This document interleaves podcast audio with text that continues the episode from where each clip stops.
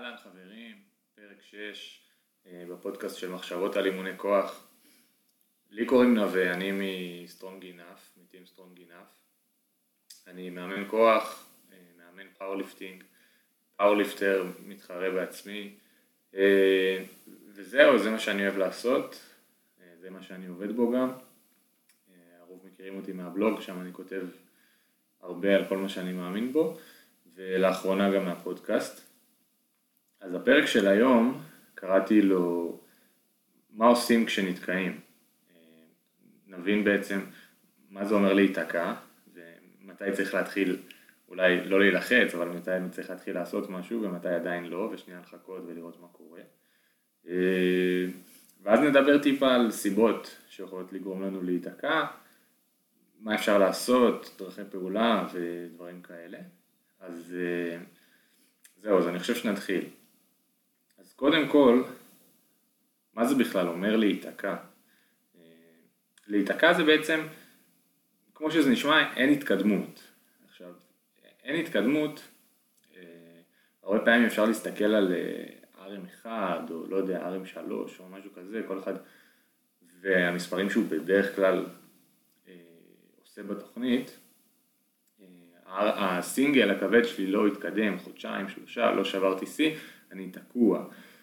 אה, יכול להיות, סיכוי טוב גם שזה לא, שזה לא מה שקורה, אה, והייתי מעדיף להסתכל טיפה על התמונה הגדולה ועל כל התוכנית ולראות על כל מה שאנחנו עושים, עם כל מה שאנחנו עושים סוג של תקוע או סוג של הולך אחורה אה, ולנסות להבין משם, כי יכול מאוד להיות שאנחנו לא נשבור שיא באמת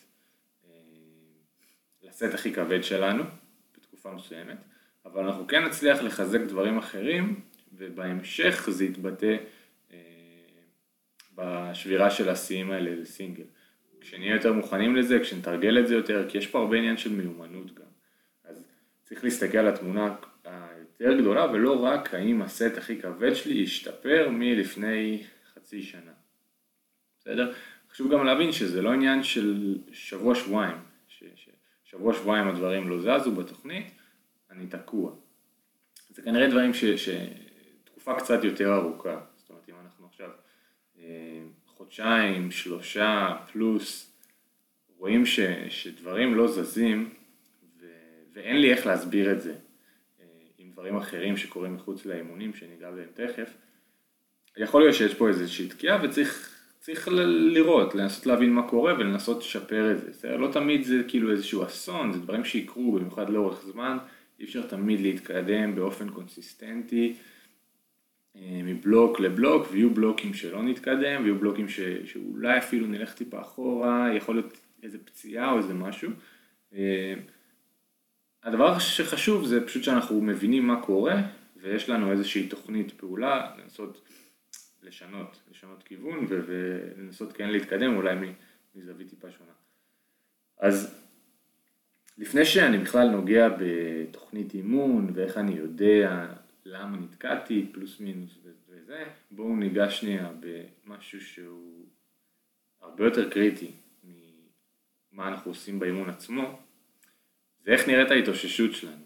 אה, התאוששות, אני מגדיר את זה, זה, זה בעיקר שני דברים מרכזיים, שזה תזונה ושעות שינה ואיכות שינה, אה, ועוד כל מיני דברים שגם מאוד חשובים, אבל בדרך כלל הם פחות בדרך כלל יותר בסדר, קודם כל זה סטרס חיצוני, שזה גם מאוד חשוב, זאת אומרת, יכול להיות תקופה עם לחץ מטורף בעבודה, אני לא יודע, דברים כאלה, או בלימודים, או, או בחיים האישיים, אה, זוגיות וכאלה, שגם יפריעו לנו להתקדם, כי פשוט אנחנו לא, אנחנו לא באימון, אנחנו לא נמצאים שם, יש הרבה יותר מדי דברים שמטרידים אותנו. אה, נוזלים זה מאוד חשוב, בימים שאני מקפיד מאוד על שתייה, בימים של אימונים כבדים שאני מקפיד מאוד על שתייה, אה, האימונים הרבה יותר טובים לעומת שאני לא מקפיד, אז בטח אם זו תקופה שאנחנו באמת, מאיזושהי סיבה, לא יודע, לא שותים מספיק, זה גם יכול להתבטא, אני זוכר בתחרות האחרונה שלי אה, שעשיתי, הייתי צריך אה, לאמן תשעה מתאמנים, שהראשון התחיל אני חושב בשמונה בבוקר, והאחרון סיים באזור שש בערב, וכשהאחרון סיים בשש בערב, אני הייתי צריך לעלות להתחרות. והייתי די גמור, אבל מה שממש הקפדתי באותו יום זה לשתות המון המון מים. אה, הרגשתי שהבדל מאוד, שאני ארגיש הבדל מאוד גדול אם אני אגיע לתחרות שלי, אחרי שכל היום לא שתיתי מספיק, והתרוצצתי שם וצעקתי וכזה, או שאני אגיע לתחרות שלי אחרי שהכנסתי מספיק נוזלים ביום, וזה לא, לא, מדק, לא בדקתי את זה וזה לא משהו מדעי מדי, אבל אני הרגשתי שזה שממש הכרחתי את עצמי להקפיד על שתייה באותו יום עזר לי. ובאופן כללי, אה, אם אתם לא שותים מספיק מים, ואתם יודעים את זה, סביר להניח שאם תשפרו את זה, זה, אתם, זה יעזור לכם כבר באימונים ואתם תראו איזשהו הבדל. אז לפני שאני בכלל נוגע בתוכנית, אני שואל את המתאמן איך ההתאוששות שלך, איך אנחנו, איך, איך כל הדברים האלה מתבטאים, כי יכול להיות שרק אם נשים עליהם יותר דגש, לא נצטרך לגעת בשום דבר בתוכנית ואנחנו נחזור להתקדם. אז זה דבר ראשון שהייתי נוגע בו. אחרי זה אנחנו בעצם מחלקים את זה פחות או יותר לשניים. דבר ראשון זה אם יש לי יותר מדי עומס ואני לא מתקדם. דבר שני זה יש לי פחות מדי עומס ואני לא מתקדם. אז קודם כל ניגע ביותר מדי עומס. יותר מדי עומס זה בעצם אומר שאנחנו עושים הרבה מאוד עבודה, לא מצליחים להתאושש ממנה כראוי, בגלל שאנחנו לא מצליחים להתאושש, אז התשישות הזאת שנוצרת, הגוף לא מצליח לפזר אותה, ואז אנחנו לא מצליחים להגיע לאימון ובעצם להתקדם. אז על פניו זה נשמע די פשוט, בואו נוריד טיפה עומס, וזה באמת מה שזה. השאלה איך אני בעצם יודע שזה מה שקורה, שאני לא מתקדם. אז אני חושב שהסיכוי שה... שלנו להבין את זה הכי טוב הוא פשוט לנסות לשאול את עצמנו כמה שאלות ולראות איך אנחנו, איך הגוף מתפקד ביום יום, אם כואב לנו יותר מדי, יותר ממה שאולי אמור לכאוב לנו, אם אנחנו מאוד מאוד עייפים, יש לנו המון כאבי שרירים וכאבי מפרקים בתקופה האחרונה, אם השינה שלנו לא טובה, יש לנו מספיק זמן לישון אבל אנחנו פשוט לא ישנים טוב, אם התיאבון שלנו לא משהו, איך החשק שלי ללכת לאימונים, אם בא לי ללכת לאימון, אם אני מרגיש כאילו, לא, אני, אני לא אמור עכשיו ממש שיבער לי כאילו ללכת לאימון ואני מת לזה, אבל אם אני כאילו מרגיש באסה ללכת להתאמן זה הרבה פעמים גם יכול לעזור להבין את זה שאנחנו אולי קצת יותר מדי עומס ממה שאנחנו מצליחים להתאושש. אה, אז, אז זה אולי נשמע כזה דברים שהם מאוד כאילו בתיאוריה, אבל זה לא באמת יותר מדי מסובך להבין את זה. כאילו מי שהגוף שלו לא מצליח להתאושש וסוחב את התשישות הזאת לאורך תקופה, ירגיש את זה. הוא, הוא, הוא ידבר על זה עם עצמו בלב כנראה, אם הוא לא יגיד את זה למאמן שלו, הוא ירגיש את זה. אז מה, מה הפתרון לזה? יש הרבה פתרונות. בגדול אנחנו צריכים להוריד קצת עומס. אז אפשר אולי לעשות איזה שבוע, שבוע דילוד, אם לא עשינו הרבה זמן שבוע דילוד, אה, שזה אחלה פתרון להוריד קצת עומס. אבל שבוע דילוד הוא לא יפתור את זה לגמרי, זאת אומרת, אם מראש אנחנו עובדים יותר מדי עומס, אז כנראה ששבוע דילוד ייתן לנו לחזור טיפה לבייסן, אבל נצטרך עדיין לעשות איזשהו שינוי בתוכנית אחרי זה. אולי להוריד קצת את העצימות, אם אנחנו עובדים מאוד מאוד קרוב לכשל, אולי, אולי להוריד איזה חזרה או שתיים, כאילו להרחיק אותה מכשל, אולי להוריד איזה כמה סטים, אולי יש מקומות ספציפיים שמתאוששים, ומקומות ספציפיים שלא מתאוששים, כמו למשל דברים שהם קורים הרבה, ש...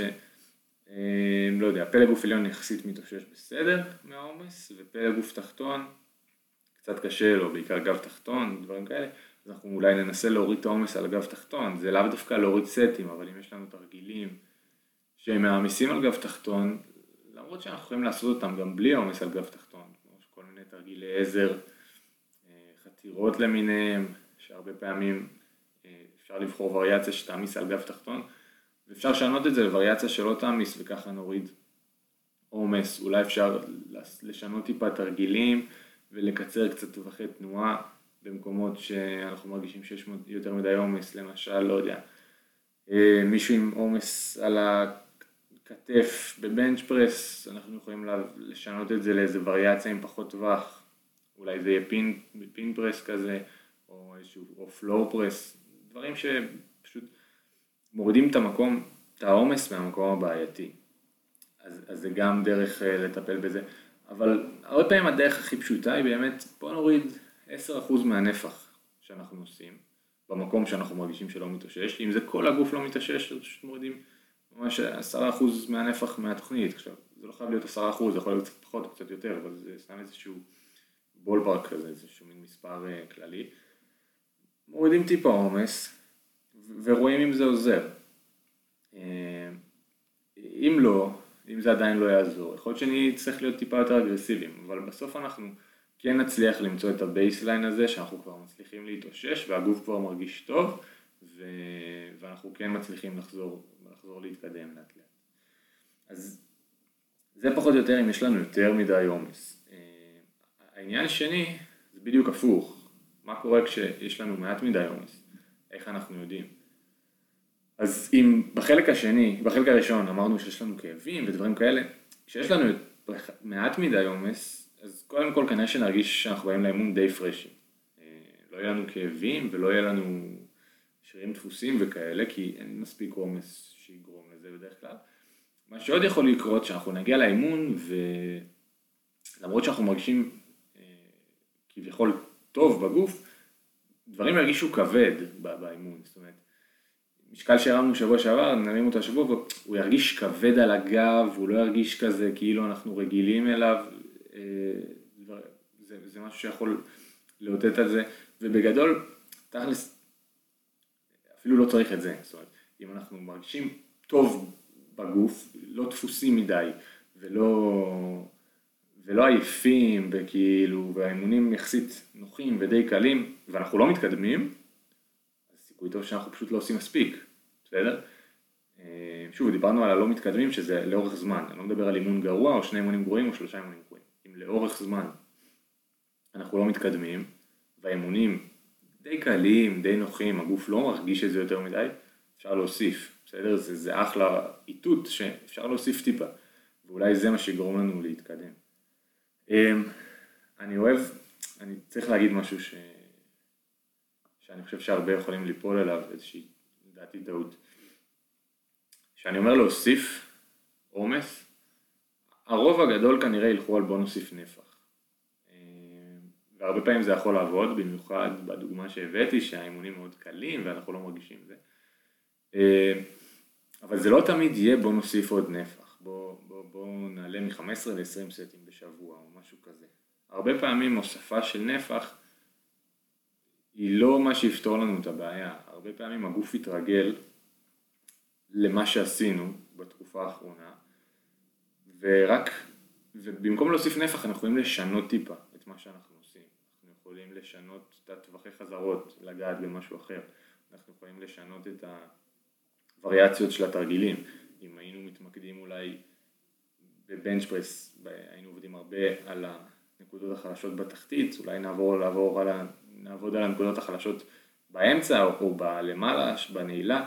אה, אפשר גם להוסיף סטים, אפשר גם להוריד סטים, אבל הרבה פעמים כשאני בא לשנות, אה, כשאני רואה שאנחנו טיפה תקועים ואני בא לשנות משהו, הרבה פעמים אני אשאיר את הנפח פחות או יותר אותו דבר, הנפח הכללי של התוכנית, אני קצת אשנה אותו, יוסיף קצת פה ויוריד קצת פה, אבל אני, אני אנסה לגוון קצת, אני אנסה שהגוף יתרגל למשהו אחד בוא נשנה את זה ונשתמש במשהו החדש הזה כדי לגרום, לגרום להתקדמות. באנגלית זה נקרא novelty, כאילו איזושהי טריות, משהו טרי, הרבה פעמים יצליח להזיז, להזיז את המתג, לתת לנו עוד התקדמות. אז אני לא אומר שתמיד חייב לשנות ותמיד אה, זה הפתרון, אני רק אומר שגם אם אנחנו עושים מעט מדי, לעלות נפח יכול להיות אחלה, אבל אם אנחנו כבר מראש עושים די הרבה נפח וגם אין לנו זמן וגם אין לנו יותר מדי רצון להוסיף עוד נפח, הרבה פעמים רק לעשות שינויים כאלה,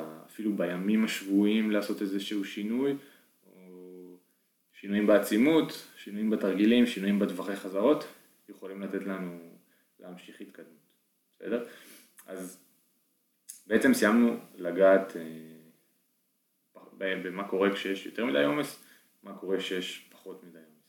עכשיו אני רוצה לדבר פחות או יותר על סוג של תוכנית פעולה, מה, מה אני הייתי, מה אפשר לעשות, בלי לרדת יותר מדי לפרטים, כי אין לנו פה מקרים ספציפיים ואנחנו צריכים לדבר באופן כללי.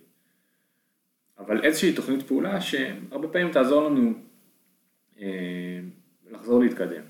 אז הדבר הראשון שהוא לדעתי הוא קריטי הרבה יותר בחלק שיש לנו, לנו יותר מדי עומס ואנחנו לא מתאוששים, לקחת איזשהו deload, איזשהו שבוע יחסית קל, הוא לא חייב להיות מאוד מאוד קל, deload ים יכולים להיות אפילו קצת, כאילו deload ים אגרסיביים גם יוצא לי הרבה פעמים לעשות, אבל לקחת איזשהו deload, מין כזה, אני אוהב את זה בעיקר בשביל, בואו נפתח שנייה דף חלק, אה, נשכח מכל מה שעשינו בתקופה האחרונה ולא התקדמנו, ונתכנן תוכנית הלאה. אז דילוד, שבוע דילוד, זה אחלה במקרים כאלה. אה, אפילו אם אנחנו בסיטואציה הזאת של המעט מדי עומס, אה, אין בעיה לעשות איזשהו שבוע דילוד יחס, קצת אגרסיבי, אולי כן לנסות להרים משקלים כבדים בדילוד יחסית, אה, כדי לשמור על המיומנות הזאת, ו... אבל בעיקר כדי לתת לנו את הפתח לבלוק הבא, מה שנקרא. אז עושים איזשהו דילוד, ואז בעצם אנחנו הולכים לשינויים בתוכנית, ואז אנחנו שוב חוזרים אחורה ל... למה אנחנו נתקעים. אם אנחנו נתקעים בגלל שעשינו יותר מדי עבודה, או שאנחנו עשינו פחות מדי עבודה, או עשינו את אותה עבודה לאורך המון המון זמן והיא כבר לא אפקטיבית כל כך. אז אם עשינו יותר מדי עבודה, בואו נתכנן משהו שהוא קצת, אה, קצת פחות עבודה.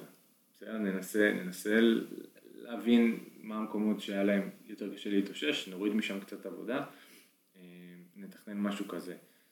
אם אנחנו צריכים יותר עבודה, נתכנן משהו עם קצת יותר עבודה. באופן כללי, בשני המקרים הייתי אוהב לעשות את השינויים האלה שדיברתי, קצת לגוון, קצת לנסות דברים חדשים, וריאציות חדשות, אולי אם לא, לא עכשיו שינויים מטאוריים, זאת אומרת היינו עושים בבלוק האחרון paused deadlift וטחנו את ה paused deadlift הזה המון המון, ראינו קצת שיפור בהתחלה, באיזשהו שלב זה נעצר, תשנו את זה וריאציה אחרת, אני לא יודע בדיוק, כל אחד צריך למצוא וריאציה שהוא יותר מתחבר אליה ושבסבירות יותר גבוהה תעזור לו, אבל לא יודע, דדליפט עם גומיות או איזשהו דדליפט מדפיציט או משהו כזה.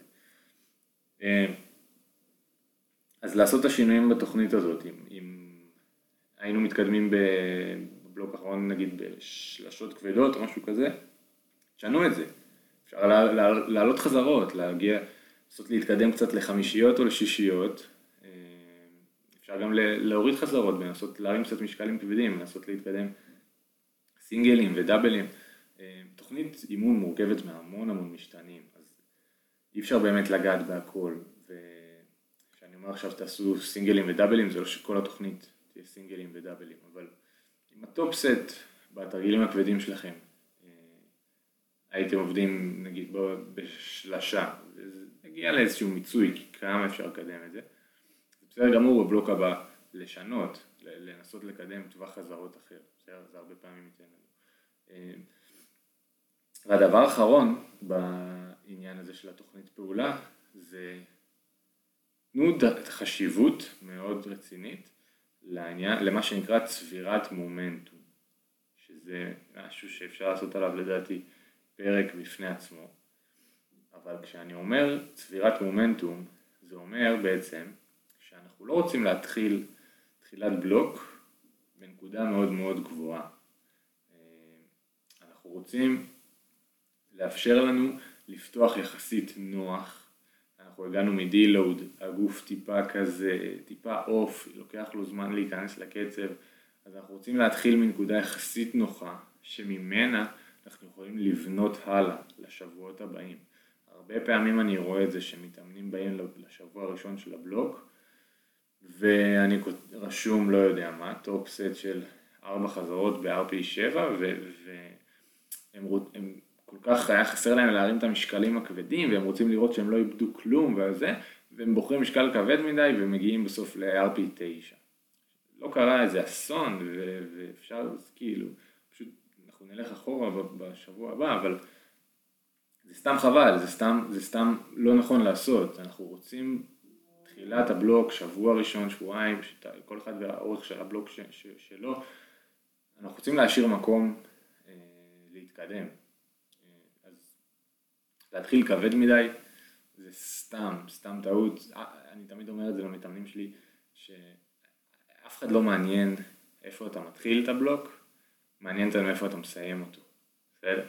הרבה פעמים אני מתחיל את הבלוק עם, מהשבוע הראשון לשבוע האחרון, בתרגילים נגיד כבדים, כמו דדליפט, אה, הבדלים של 30 קילו בין ה... לא יודע, שלושה בשבוע הראשון לשלושה בשבוע השישי. אה, וזה, וזה בכוונה, אני אוהב בשבוע הראשון, גם אם רשמתי RPM מסוים, אני אומר להם, תהיה ב-RP, אבל תהיה בצד התחתון שלו. אה, תשאיר לך מקום להתקדם, אני הרבה יותר מעדיף בתחילת, בתחילת בלוק להיות קצת קונסרבטיבי, קצת רגוע, ואם אתה רוצה להיות אגרסיבי, תשמור את זה לסוף הבלוק, בסדר? שם זה הזמן להיות יותר אגרסיבי. אז הצבירת מומנטום הזאת היא קריטית, קריטית, זה משהו כל כך חשוב בבנייה של בלוקים, כי באמת אין הרבה מתאמנים שיצליחו להתחיל את הבלוק מאוד מאוד אגרסיבי כבר בשבוע הראשון, אה, להגזים במשקלים שהם מרימים ולסחוב ככה בלוק טוב. בלי לעשות, בלי לעשות שינוי כבר בשבוע השני. אז מראש, שבוע ראשון, גם אתם שיניתם דברים ואתם באיזשהו סוג של אה, תוכנית חדשה כזאתי, תבואו, אה, תבואו רגוע, ומשבוע לשבוע אנחנו מקיילים את זה.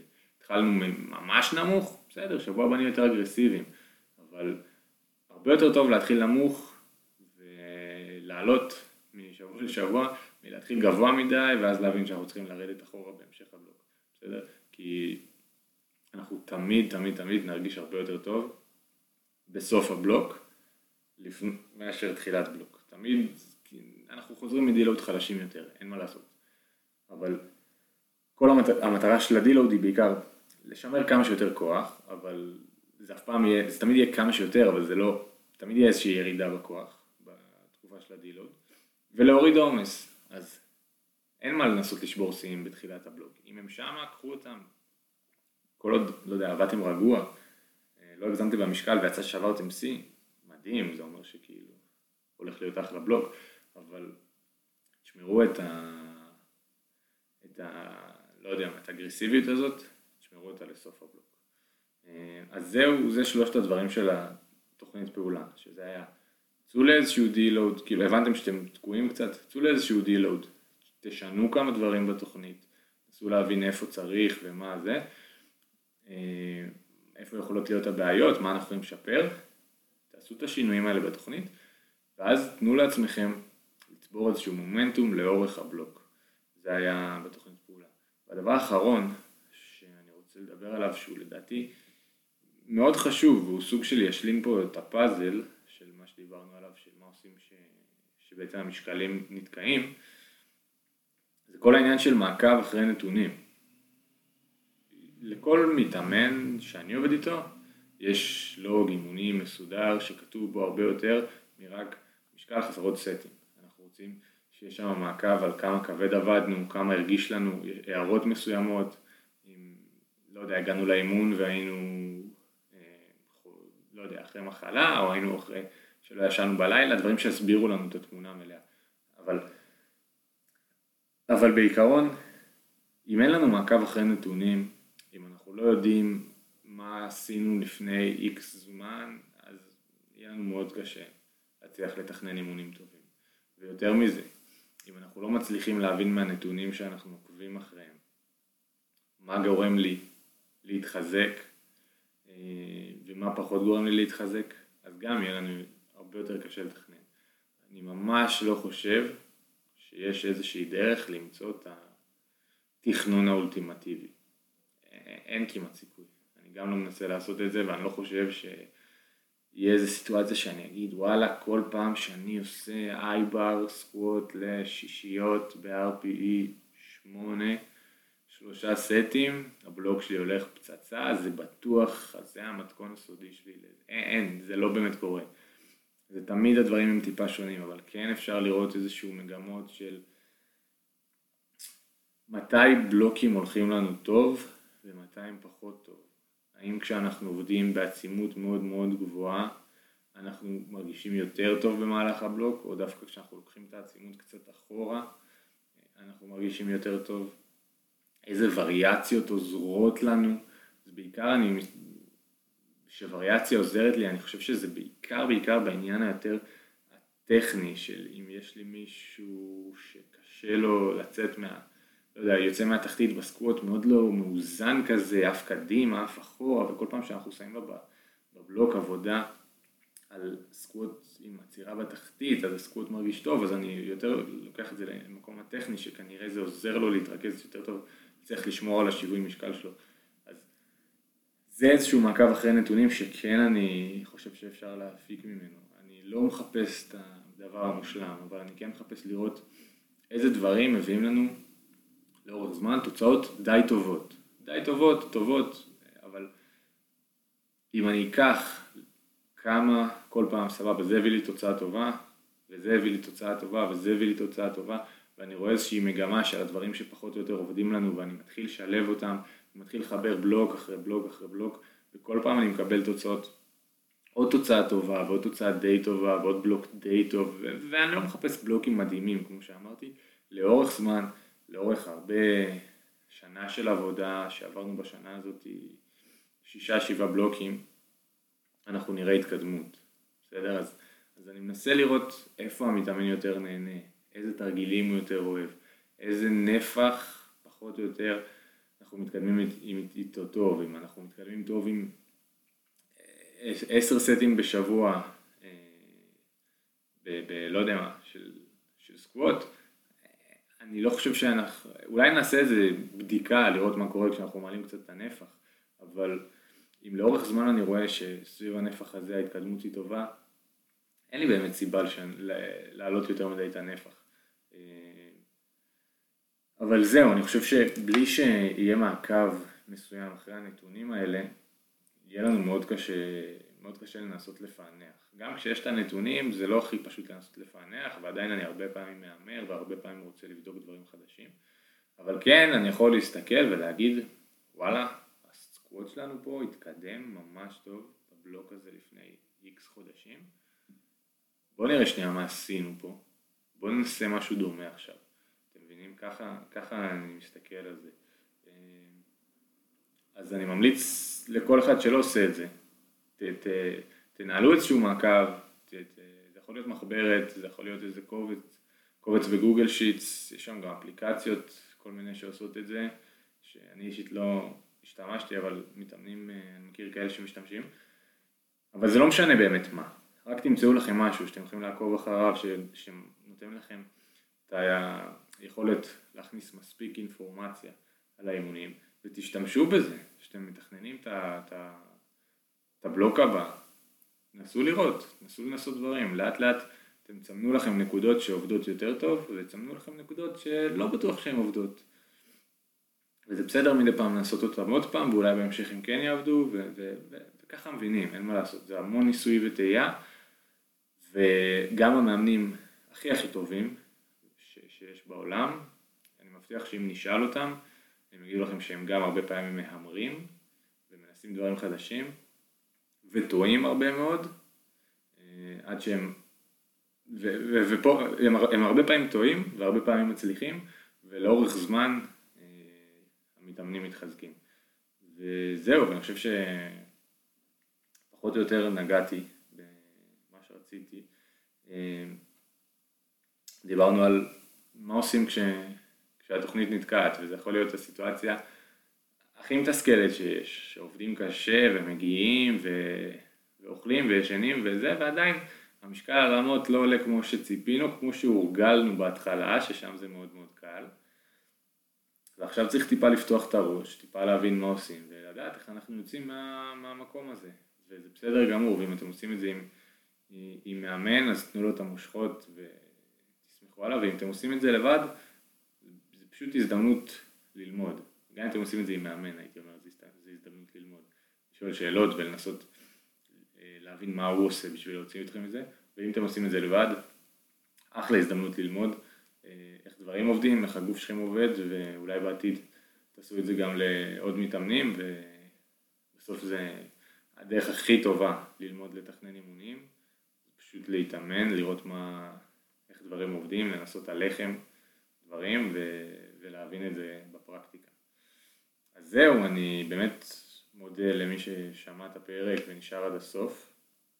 אה, אני נווה, אפשר ליצור איתי קשר בבלוג, בפייסבוק, יש שם גם את הטלפון שלי, מי שרוצה לשלוח לי הודעה, אפשר גם באינסטגרם, של Strong Enough 405, הבלוג לא אמרתי בפייסבוק נקרא מחשבות על אימוני כוח, כמו, כמו הפודקאסט.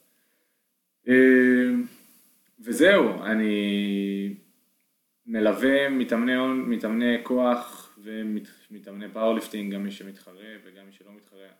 אני מלווה בליווי אונליין ואני מאמן גם אימונים אישיים, אימוני טכניקה. אה, מי שצריך ואפשר לפנות אליי, אפשר ל, ל, לדבר איתי ואם אתם מחפשים משהו בסגנון, אה, נעשה שיחה ואתם תסבירו לי מה אתם מחפשים ואני אסביר לכם איך אתה עובד. אם אתם רוצים להצטרף לקבוצה, ל-Team Strong Enough, אז בשמחה. וזהו, וניפגש בפרק הבא, שיהיה פרק 7, ותודה רבה.